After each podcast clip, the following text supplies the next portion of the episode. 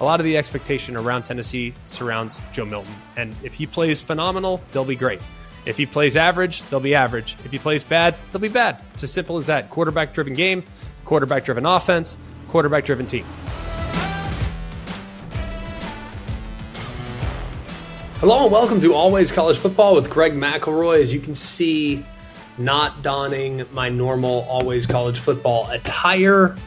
No, I'm not trying to class it up a little bit. We're actually deep in the midst of media days. I just got off the set a little while ago. I've been interacting with coaches all day. They've been able to answer some questions, been able to talk, been able to speculate, been able to prognosticate. It's been a lot of fun the last couple days here in Nashville for SEC Media Days. But today we have a very exciting show. We're going to do some interesting comments and questions. We're going to continue to do this. Follow me on social media at Greg McElroy. You can also follow the show at Always CFB. We're going to try here in year number 2 to make the show a little bit more interactive. This show's for y'all. I want to know your opinion. We'll react to it, and we'll do that from time to time, and we'll try to at least do it in every single show. Today, a couple of interesting tidbits that we want to get into. Who are the biggest Heisman contenders in the SEC in 2023. We also are going to knock on the idea that it's Bama and LSU in the West, Tennessee and Georgia in the East.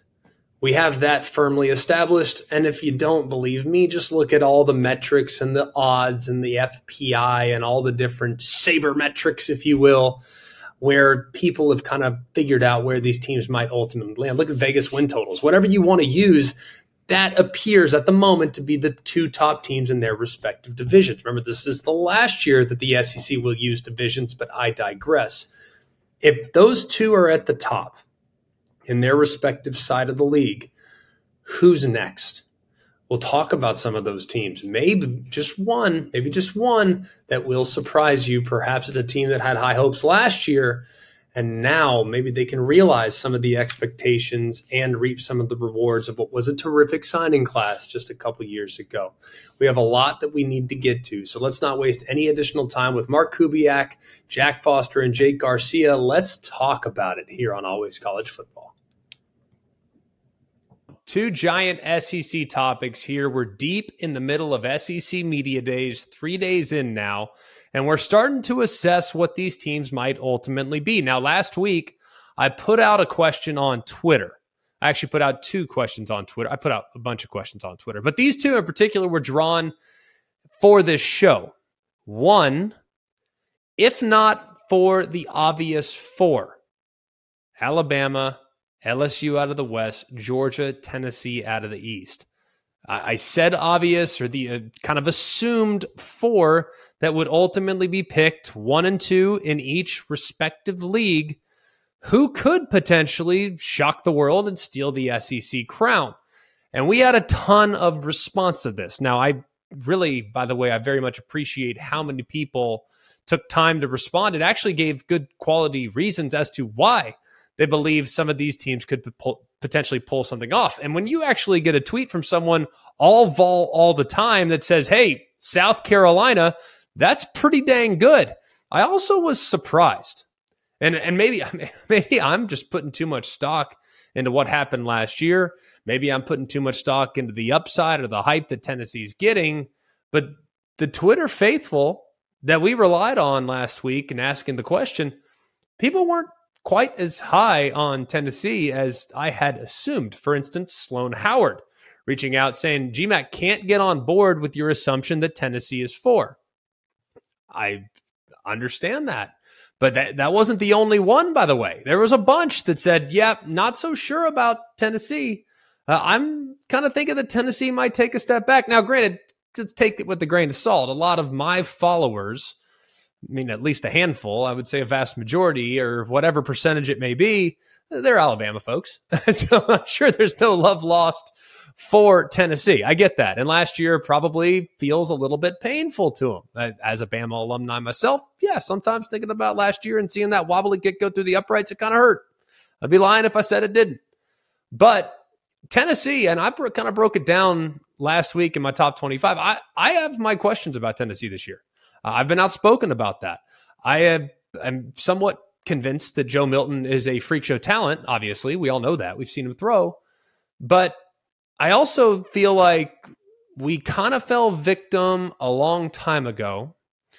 And I feel guilty even talking about this, but I would be remiss if I didn't talk with my friends and my family here in the Always College Football circle about 2015. We saw Jeremy Johnson for Auburn play a half of football against Arkansas, and then the following year, everyone thought he was going to be God's gift to football. Now, we've seen Joe Milton play at Michigan. We saw him play in the first couple games in 2021.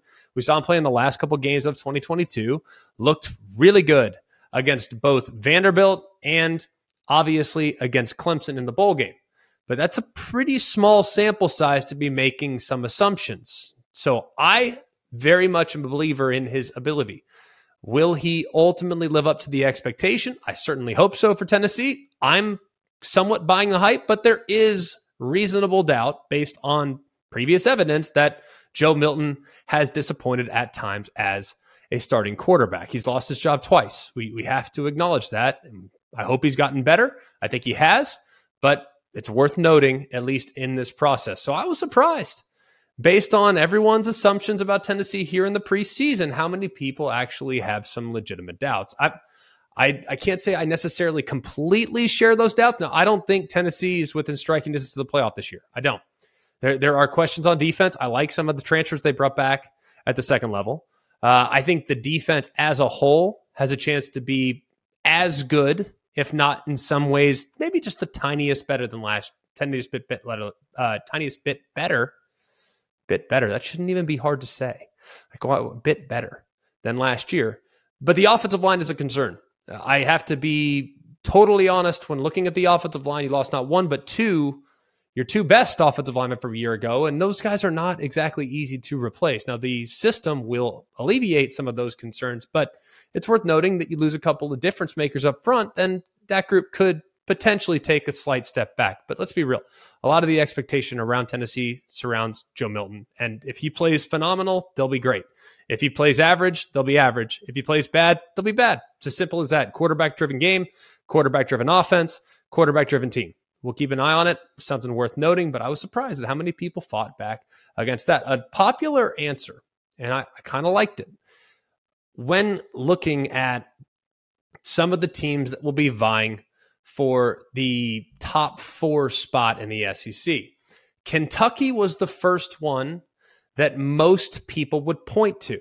There were several that just responded without any examination, without any explanation, just a picture of big blue flag and UK and logos. For instance, Alex Stevenson just wrote back a picture of the paw with the UK in it. Did have a couple people write back say, hey, Devin Leary is going to actually be an improvement at the quarterback spot. I can understand that. I can get on board with that. Part of why I like Kentucky is, one, they play in the East. The East feels rather gettable. Two, I think they're terrific at a few different positions. Start with quarterback. I love Devin Leary. Absolutely love what he did at NC State. The problem is at NC State, he was not always 100% available. Did get banged up a little bit. He's got to be smart within the offense. He cannot put himself in harm's risk. He cannot take unnecessary hits because if he does, this thing could go sideways a little bit. I don't know a whole lot about Destin Wade. I don't know how good he is. I don't know if he's going to be a superstar or an average player. I don't know. But I know that Devin Leary is legit. And if he's on the field, you have a difference maker at the quarterback spot. Offensive line, y'all, they were terrible last year. We try to be honest here. And when you are Kentucky and you pride yourself on being considered the quote big blue wall, and basically you're a big blue turnstile, that's a problem. That's a big problem. They didn't effectively create the run last year. They didn't effectively protect their quarterback, and that's a big issue. Good news is they return all five, but when you play bad a year ago, is returning all five a good thing? I'll leave that up to you guys. You guys can tell us, answer us. We'll be curious to get your take on it. Ray Davis at running back, awesome. Great player. Great transfer from Vanderbilt. Love what he brings to the table. And I love their receiver core. I think this receiver core is arguably the best in the history of Kentucky football. Liam Cohen comes in. He's going to do a great job with the offense. They're going to create some issues for whatever defense it is that they're playing against. And then I guess when I look at Kentucky, I do have some concerns about the secondary, but let's be honest, man, it's Mark Stoops. They're going to be pretty dang good in the back end. And maybe they're not super elite in the back end like they've been at times, but they're going to be pretty dang good. And they bring back a good solid core in the front seven. So I think Kentucky is a really, really good candidate to crack the top four in the SEC. Another hot topic of debate amongst our Twitter following. And for those that didn't see it, at Greg McElroy, at Always CFB. You can find us on Twitter, Instagram. You'll see us. So if you see these questions, chime in. We'll read your quotes on the air. I loved this one. Absolutely loved this one right here. And I said it all the time already. All the time. I'll go with USC. All Beamer's done is overachieve. Yes, they have a difficult schedule, but I can easily see them with 9 wins. Now, 9 wins. Now, let's keep in mind, last year, this team was pretty dang close to 9 wins already. They were pretty solid. But what's the next step for Shane Beamer and co? They played great the last couple games of the year. Obviously, the performance against Tennessee, the performance against Clemson, the performance against Notre Dame was pretty admirable as well. Obviously, they ultimately lost the game, but you score 38 points against that defense. It's something to feel pretty good about. Now, the defense, they still had to iron out a couple things, but for the most part, down the stretch, something clicked. But I have a hard time forgetting what happened against Florida. I have a hard time forgetting the performance against Missouri. I have a hard time forgetting the performance against Georgia. Granted, it's Georgia. I understand that Georgia's amazing. So those are the performances that need to be a little bit better. We got to iron out some of those issues, but I'm confident enough in thinking they'll be able to do that. Still going to be an elite special teams unit. And I think Spencer Rattler and Juice Wells, starting quarterback, starting wide receiver, alpha dog wide receiver, that's a pretty dang good tandem to start with. They're going to be very, very solid at that spot. You got DK Joyner that's going to be moving full-time to running back. That's exciting. And then you look also at Juju McDowell at running back. Should be pretty solid at that spot. Now, who's going to emerge outside of Juice Wells? You got Xavier Legette. Feel pretty good about his contributions, but they will miss Jaheim Bell, who transferred to Florida State. He was a very versatile piece that you could kind of move around, could create some different matchups with. He could put them at running back if you wanted to, and they did so time or two throughout the course of the end of last season. So it's going to be really interesting also to see how they factor in Trey Knox. Trey Knox is the transfer from Arkansas, has had success in this offense in the past. Remember, the new offensive coordinator is Dowell Loggains. He was the tight ends coach at Arkansas. Dowell Loggains comes from an NFL pedigree. Is he going to be more NFL? Is he going to be more Kendal Briles like he was at Arkansas? I think Kendal Briles is probably more likely. I think that should suit what they're doing quite well. Very excited about what this South Carolina team can be. They're not going to be sneaking up on anybody, though. That's for sure. They will have their hands full from the get-go. North Carolina game at a neutral site. First game of the year should be a tough one. That defense will be challenged for sure. You have Georgia on the road. Mississippi State's a difficult game, kind of a unique game there in week 4. You're at Tennessee. Florida comes to your place. Remember, that game got sideways in favor of the Gators last year. You go to Texas A&M. You go to Missouri. So it's a difficult schedule, and you finish with Kentucky, Clemson. Those are tough spots, but you get Kentucky and Clemson at home. So they could finish with the bang against quality competition. So keep an eye on South Carolina. Out of the West, I'm going to do 2 teams. All right, not going to spend as much time on these teams because we've already detailed how I feel about them. If you missed it, check out our preseason top 25 show from a few days ago. I love Texas A&M, and I love Ole Miss this year. Now, a lot of people think I'm crazy and I'm drinking the Kool-Aid with Ole Miss, and I understand that. It's hard to ignore how they finished. You have a phenomenal start to the year.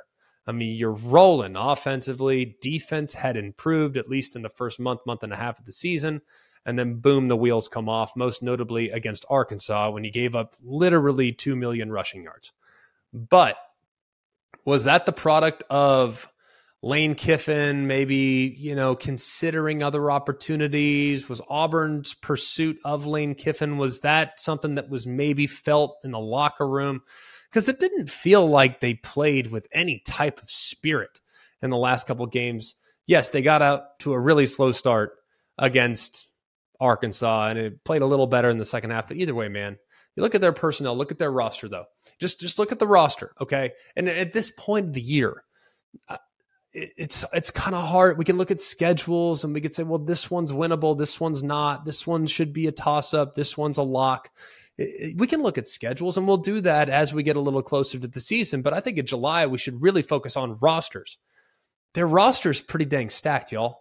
I mean, maybe not to the extent that LSU or Georgia or Alabama is, but man, they are pretty dang stacked. And we had some people that weighed in thinking that Ole Miss is certainly that team, like JD. It's between Ole Miss and A&M for me, and I'm leaning Ole Miss. Really like what they have on offense. Totally agree. But Ole Miss's bounce back, if you will. Remember, they went to the Sugar Bowl a couple years ago. It's going to have to come on the defensive side. We know they're going to run the football. We know they're going to have improved quarterback play. We know their wide receivers and weapons are going to be very good. They've always had those things. Now, defensively, can Pete Golding improve that group by, say, 20, 25%? Because if he can, this team becomes remarkably dangerous. I happen to believe not only that he can, but he will. And you look at the portal additions. Everyone focuses on offense with Lane Kiffin. Look at some of the portal additions on defense. Guys that are physical, guys that can play stout at the line of scrimmage, and guys that have experience in Power 5 play. I really like some of the portal additions they've made on that side of the ball. And then finally, A&M. Much like Ole Miss. Y'all, the roster is stacked. It's stacked. And you don't have to love A&M. And we can probably sit there and say, and I would have told you this last year, I was a little bit bearish on A&M. Given what people were saying about it, like they're going to knock on the door of the playoffs, I was like, man, they're young. I mean, they're really young. And I mean, is Haynes King the answer? I remember all the hype going into last season. It just felt like it was weighing A&M down a little bit. You have an injury or two that seemed to kind of throw things off. When Anaya Smith went down, it was like, oh boy. I mean, there goes a huge piece. De'Von Achane's not healthy down the stretch. It's like, man, this A&M team can really seem to get out of their own way. Here's the keys to A&M. Wigman's experience at quarterback. He's going to be much better this year. Offensive line play has to get better. They have to find an adequate replacement for De'Von Achane. They're super excited about the freshman Reuben Owens, and they also really like both Le'Veon Moss and Amari Daniels. They're going to be pretty good at running back. They're going to be pretty good. Now, I don't think they're going to be as good as De'Von Achane, but they should be solid enough to be able to fill that void adequately. The offensive line's got to be better. Man, they were a disappointment last year. They have to be better. But you think about coach transition. Steve Adazio came in last year, a little different approach. So maybe it just kind of took a year for him to reach the guys to get them to play up to their potential. Defensively, really stout up front. Corner's a bit of a question, but they're really stout up front. So if they can rush the passer and harass the quarterback, guess what that does? It helps the defensive backs a lot. So I really like A&M this year, and I will be the first one to eat crow if they fall flat. But I think they're going to be all over it. And it sounds like based on our Twitter feed, at Greg McElroy, at Always CFB, you guys are kind of singing the same song that we are as well.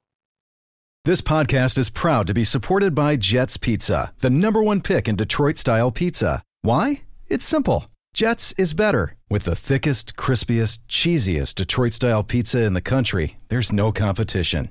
Right now, get $5 off any 8-corner pizza with code 8SAVE. That's the number 8, SAVE. Go to jetspizza.com to learn more and find a location near you. Again, try Jet's signature 8-corner pizza and get $5 off with code 8SAVE. That's the number 8, SAVE. Jet's Pizza. Better because it has to be. Hi, it's Mike Greenberg letting you know ESPN Bet is ready to take you through all the biggest sports moments this spring. The official sportsbook of ESPN has exclusive offers and markets from Scott Van Pelt, Stephen A. Smith, and me, plus many more. From the playoff intensity to finally getting out to the ballpark, there's no better time for sports fans. Sign up today. New users get a bet reset up to $1,000 in bonus bets if your first bet doesn't win. Download ESPN Bet today. What a play. Must be 21 plus and present in select states. Gambling problem? Call 1-800-GAMBLER. Terms and conditions apply. See app for details. Second question that we posed on our Twitter feed last week. Who is the SEC's best Heisman contender? Now, part of my issue with the Heisman, and you guys have heard me talk about this on Always College Football or on College Football Live or on even on games. I think I've brought it up because I am a little bit ticked off with how the Heisman's been awarded and covered the last 10, 15 years. It feels like a popularity contest that goes to the quarterback of the best team or the best player on the best team. And almost always you have to be in the national championship hunt to win the Heisman Trophy. Now, there have been rare examples where guys aren't in the playoff or in the Heisman or in the hunt for a natty that have ultimately won it, like Tebow in 2007. I think they had 3 or 4 losses. Lamar Jackson back 6, 7 years ago, they had 3 or 4 losses. You also had Johnny Manziel, who had unbelievable moments, but also had a couple losses that kind of kept them out of the national championship picture. But usually it's a playoff play of a person in the playoff or a person that's within striking distance of the playoff that ultimately brings home the prize. Caleb Williams did it last year, didn't make the playoff, but they were in it until the very end, all the way up until the Pac-12 championship game. And he secured his Heisman just a couple weeks earlier. So I think the Heisman needs a bit of a refresh, if you will, with how it's awarded, because it should go to the most outstanding player in college football, regardless of how good their team is. How good is the player? I love what some of you answered. Okay, I absolutely love what some of you answered. I actually got a couple of defensive players, believe it or not. Mimi Sims said Kool-Aid McKinstry. I kind of like that. Now, he's going to have 10 picks and maybe contribute in the return game drastically, but I kind of like that. I like that we're having a couple guys that are maybe off the grid a little bit. How about Graham Mertz? How about TR saying Spencer Rattler? Noah, by the way, said Graham Mertz, which Noah, I love you. I don't forecast Florida having a season quite like that, but if for whatever reason they overachieve drastically, Graham Mertz will likely be on the short list. I also like, too, that we're starting to get out of our comfort zone maybe a little bit. We're starting to consider other position players, guys that maybe don't play quarterback or running back or even wide receiver. How about a tight end, Brock Bowers? Like, if we are really going to award, and we're not starting Heisman campaigns in July. Okay, so hang on. Just hear me when I say this, okay? Please, please, please hear me when I say this. And I hope you guys understand where we're coming from here. It's fun to speculate about. It's fun to talk about different guys. It's fun to talk about different positions. But like the Heisman Trophy is going to be the result, not because of some media hype. It's going to be result of tremendous play week in and week out over the course of a 12 and 13 game regular season. So hear me when I say this. I'm certainly not going to be banging the drum for any of these guys that we're mentioning right now because I don't really want to. Two, this is just fun fodder for July. Why wouldn't we? How about all the people that said Brock Bowers? Joe Neal saying Brock Bowers. A bunch of others, by the way. He's not the only one. Kenny P, Brock Bowers. A handful of others that actually said so as well. We had a ton of people chime in on this. So I'm sorry if I didn't get to everybody, but you understand where I'm coming from. College Football Focus, who I think does a really good job. Jaden Daniels for LSU also listed Kool-Aid McKinstry. So kind of interesting that there's some people starting to feel the love on the defensive side. A little surprised that there hasn't been any Dallas Turner references at Alabama. Thought that might be a guy that would justify maybe a response or two, but he got goose egged at least up to the point in which we're doing the show. Connor Wigman was also mentioned. Who knows with the supporting cast, maybe A&M breaks out this year. Anything could potentially happen. I loved this one because this was probably the most popular listed name of the bunch. And it was surprising to me, if I'm going to be completely honest. Joe Milton, and granted, ton of Tennessee followers, Tracy, Joe Milton, Volunteer Sports Network. It's tough to guess where they're going from, but I respect it. Ramrod, Joe Milton. So many people choosing Joe Milton. And I already talked about it a moment ago. If we're going based exclusively on arm talent and physical ability, Joe Milton can go with anybody. But I think it's going to be really, really hard to have a season that was as effective and as efficient as what Hendon Hooker put forth last year. And Hendon Hooker was robbed of a trip to New York City. Absolutely robbed. He should have been there. I'm still mad about it, but I'm the water under the bridge. He's going to be playing in the NFL and we'll be pulling for him every step of the way.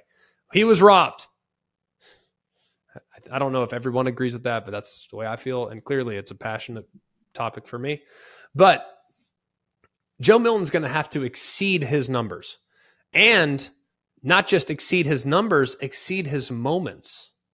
Because if there's one thing about the Heisman Trophy, is it's now become as much about moments and like highlight reel plays as it is as numbers or being on a winning team or something along the lines of that. Like, you got to have highlight moments against big opponents on big stages, and you have to leave no doubt, basically. So I think that Joe Milton's going to have to play great against Georgia. He's got to play great against Alabama. If he plays phenomenally well against both, I think he's going to have a real chance. But it didn't look pretty last year against Georgia. Alabama, on the other hand, that was perhaps the best moment of the year for Hendon Hooker. So was a little surprised to see so much love for Joe Milton, at least at this point. I'm excited. I'm bullish. I'm optimistic. But I was shocked at how few people were saying Jaden Daniels. I mean, we had a few, okay? Adam, for instance, saying, gotta be Jaden Daniels, real Deshaun Watson vibes. I don't know if I'd go as far as to compare him to Deshaun Watson, because I always thought like Deshaun Watson was a little bit more of a thrower. Jaden Daniels, his first instinct, at least early last year, was to take off and do it himself and run the football. Deshaun Watson always felt like a guy that was trying to distribute, and then his legs were getting him out of jail, for instance. Like, if he didn't have anybody open, he'd take off. Jaden Daniels would take off and then look and see if anybody's open and potentially throw it, but in some cases, just keep it himself. Now, he evolved a little bit as last year went along, and I think the sky is the limit for Jaden Daniels.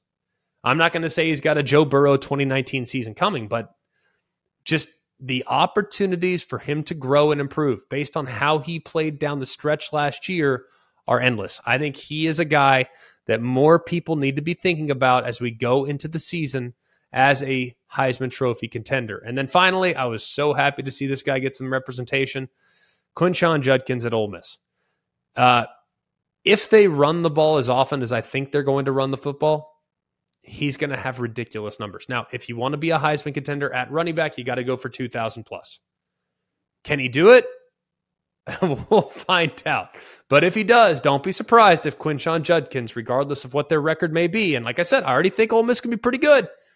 If Quinshon Judkins goes for 2,000 and they win 10 games, perhaps, like they did a couple years ago, look out. Quinshon Judkins could very easily book his ticket to New York.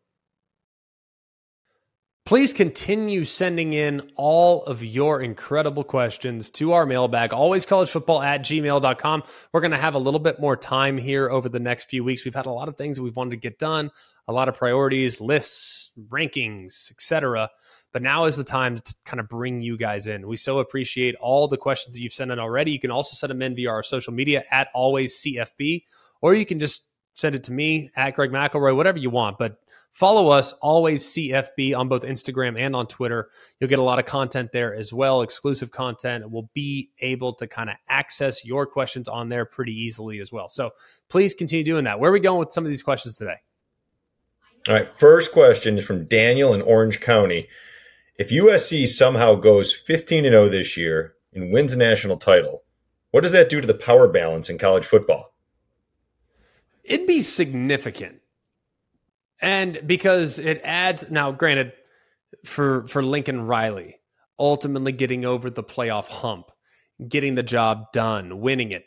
Caleb Williams, if they go 15-0, guess what? He's going to have a second Heisman Trophy, which would make him, at worst, the second best player ever when it comes to Heisman Trophy. So I think that it would be as big of a national championship as there's been in quite some time.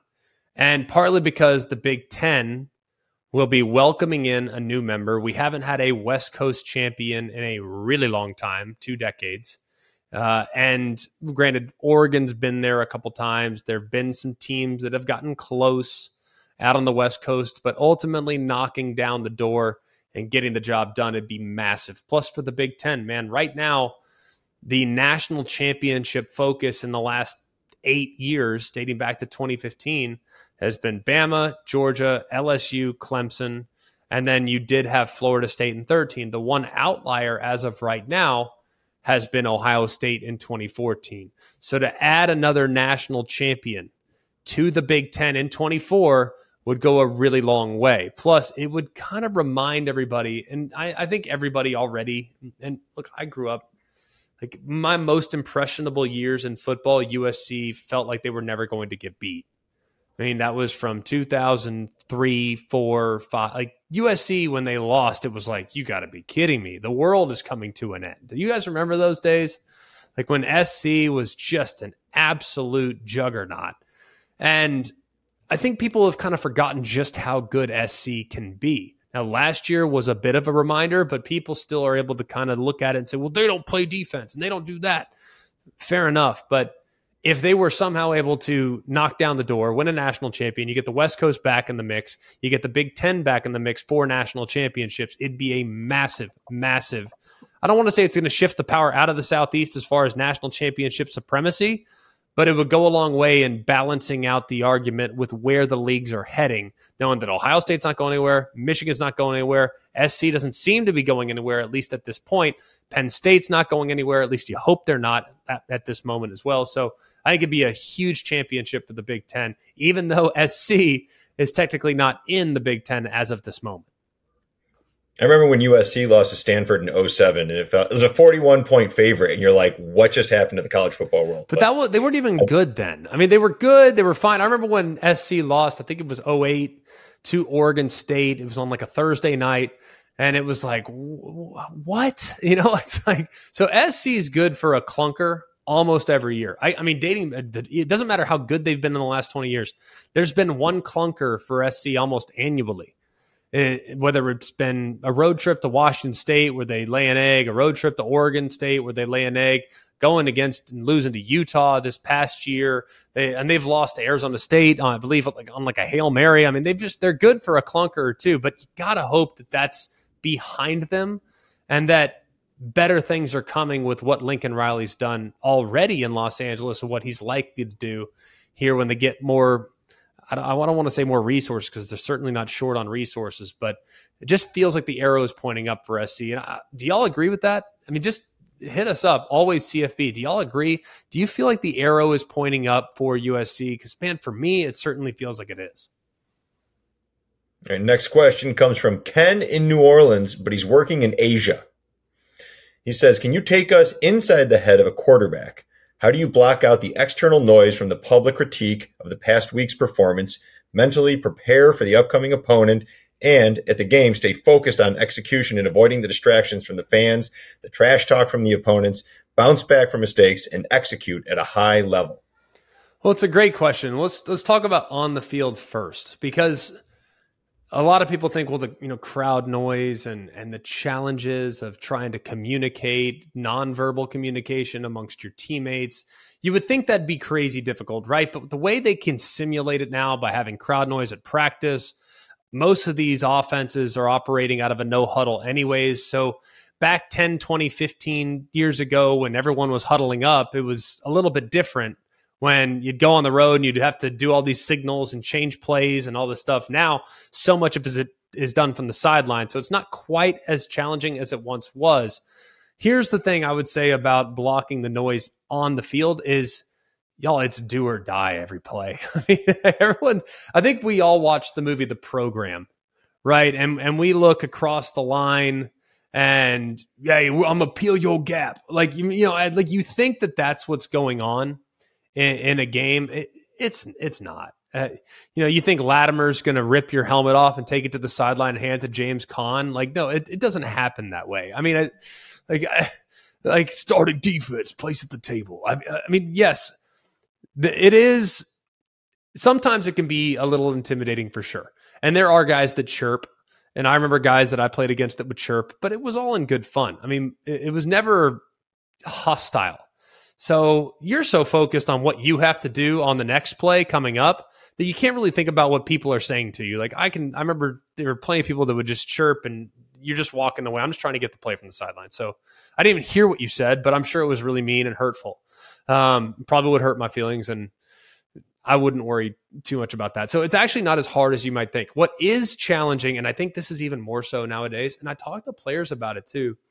And when we try to look, when I'm doing a game, or when we're having a talk with the player on a Friday meeting before we call the game on Saturday. I just want to get to know the guy. You know, I wanted to get to, because we all know what the player is. Like, I can watch the tape and look at the stats and the accuracy and the decision making. Like, we can see all that, but I want to know what makes you click. And there've been guys I've sat down with that are actually very, very vulnerable in those meetings. And maybe they're coming off a tough week. Played bad the week before, maybe cost their team a couple points, maybe cost their team a touchdown, whatever it may be. And there are guys that are really, really feeling that previous performance. And it makes you hurt. Like, as a dad, it makes me hurt because I think, man, I don't want, you know, it's just a game, man. Like, but when your whole life goes into 12 performances a year and you train 365 days a year to try to play well and to give your team a chance and to perform at your very best, and you let yourself and your teammates down, it's a terrible feeling. It's absolutely horrible. It's a horrible, horrible feeling. It feels like a week of your life is wasted. And if you divide the year up by 12, I mean, you divide it by 12, basically a month of time that you put over the last year to go into that specific game is gone. And it was lost, and you ruined it. It's a terrible feeling, but you used to be able to kind of escape it. You know, it used to be like, hey, it happened. I'm bummed. I'm really disappointed. And you relive plays, and it just, sometimes you can't sleep. Sometimes you can't eat, whatever it may be. But now it's way worse because these guys can't get on social media. These guys can't get, they have people that have your phone number. People are calling them anonymously, telling them that they're awful. And look, everyone, fans is short for fanatic, but man, these are kids. These are human beings. They're not robots that are just programmed to play football. Like, they're human. Like, they feel emotions. So I think the era that I played in pre-social media, it was easier to compartmentalize any bad performance or good performance. You didn't read your press clippings because guess what? The press clippings came on the Sunday paper. And I didn't have the Sunday paper in college. So, but nowadays it's hard to escape it. And that's why I think all of us, I'm not preaching or anything, but like, we just need to be really mindful about what we say to players and knowing that, hey, they're doing the best they can. They're not professionals. They're doing the best they can. And we need to try to support them as best we can. So in a long way of answering your question, Ken, it's very, very hard to do what you're talking about today. It's hard to compartmentalize. It's hard to focus. It's hard to get away from the outside noise because it's all around you and it's never ending. Back in our day, it wasn't as bad. Now it's really, really tough. In closing, the SEC has talked a little bit about whether or not horns down will be considered a 15-yard unsportsmanlike penalty. Doesn't sound like that's going to be a high priority. Remember the Big 12 a couple years ago saying this was going to be instituted and it will be used accordingly. Well, I think right now between us, just the thousands of watching people downloading the podcast, I think the Big 12 might let that slide a little bit in 2023. And I think the SEC in 2024 will probably let it slide as well. Why not? Who cares? It's purely a symbol. It's all in good fun. I grew up a Texas Longhorn fan. For those that have watched the show, you know that I favor the Texas Longhorns this year. I like them quite a bit. But guess what? I did horns down when we played them. It's not because I hate Texas. It's because we beat them. Why not? No disrespect, of course. And, of course, I know all the Longhorn fans that are rolling their eyes saying, well, if Colt didn't get hurt, fair enough. We can have that conversation on a different day. I do want to continue to encourage y'all, if you could, and just take a second. Please take a second to go rate the podcast, whether it's on Apple Podcasts, Spotify, wherever you get your podcast, please rate the podcast, subscribe to the podcast, and if you could do one additional favor, if you could just take a half second to leave a review. If you hate the show, don't bother. It's okay. You don't have to leave a review. But if you like the show and if you like what we're doing, it would go a long way with us. If you could just maybe at the bottom say a couple of nice words, what you like specifically about the show so we can talk about it. Like Stephen Weeks left us an amazing review last week. We really appreciate Jay Ingram 2288 who left us a review last week. So we see them, we read them, and we appreciate your guys' support more than you know. for all of us here at Always College Football, we don't have a marketing group. It's just us. So if you can continue to tell your friends, word of mouth is huge. Our numbers are growing significantly, and we couldn't do it without your help. For all of us here at Always College Football, for Mark, Jake, Jack, I'm Greg. We hope you have a terrific day, and remember, it's always college football. Hey guys, it's Greg McElroy. Thanks for watching Always College Football. Make sure you like, rate, and subscribe to ESPN's YouTube channel and wherever you listen to your podcasts.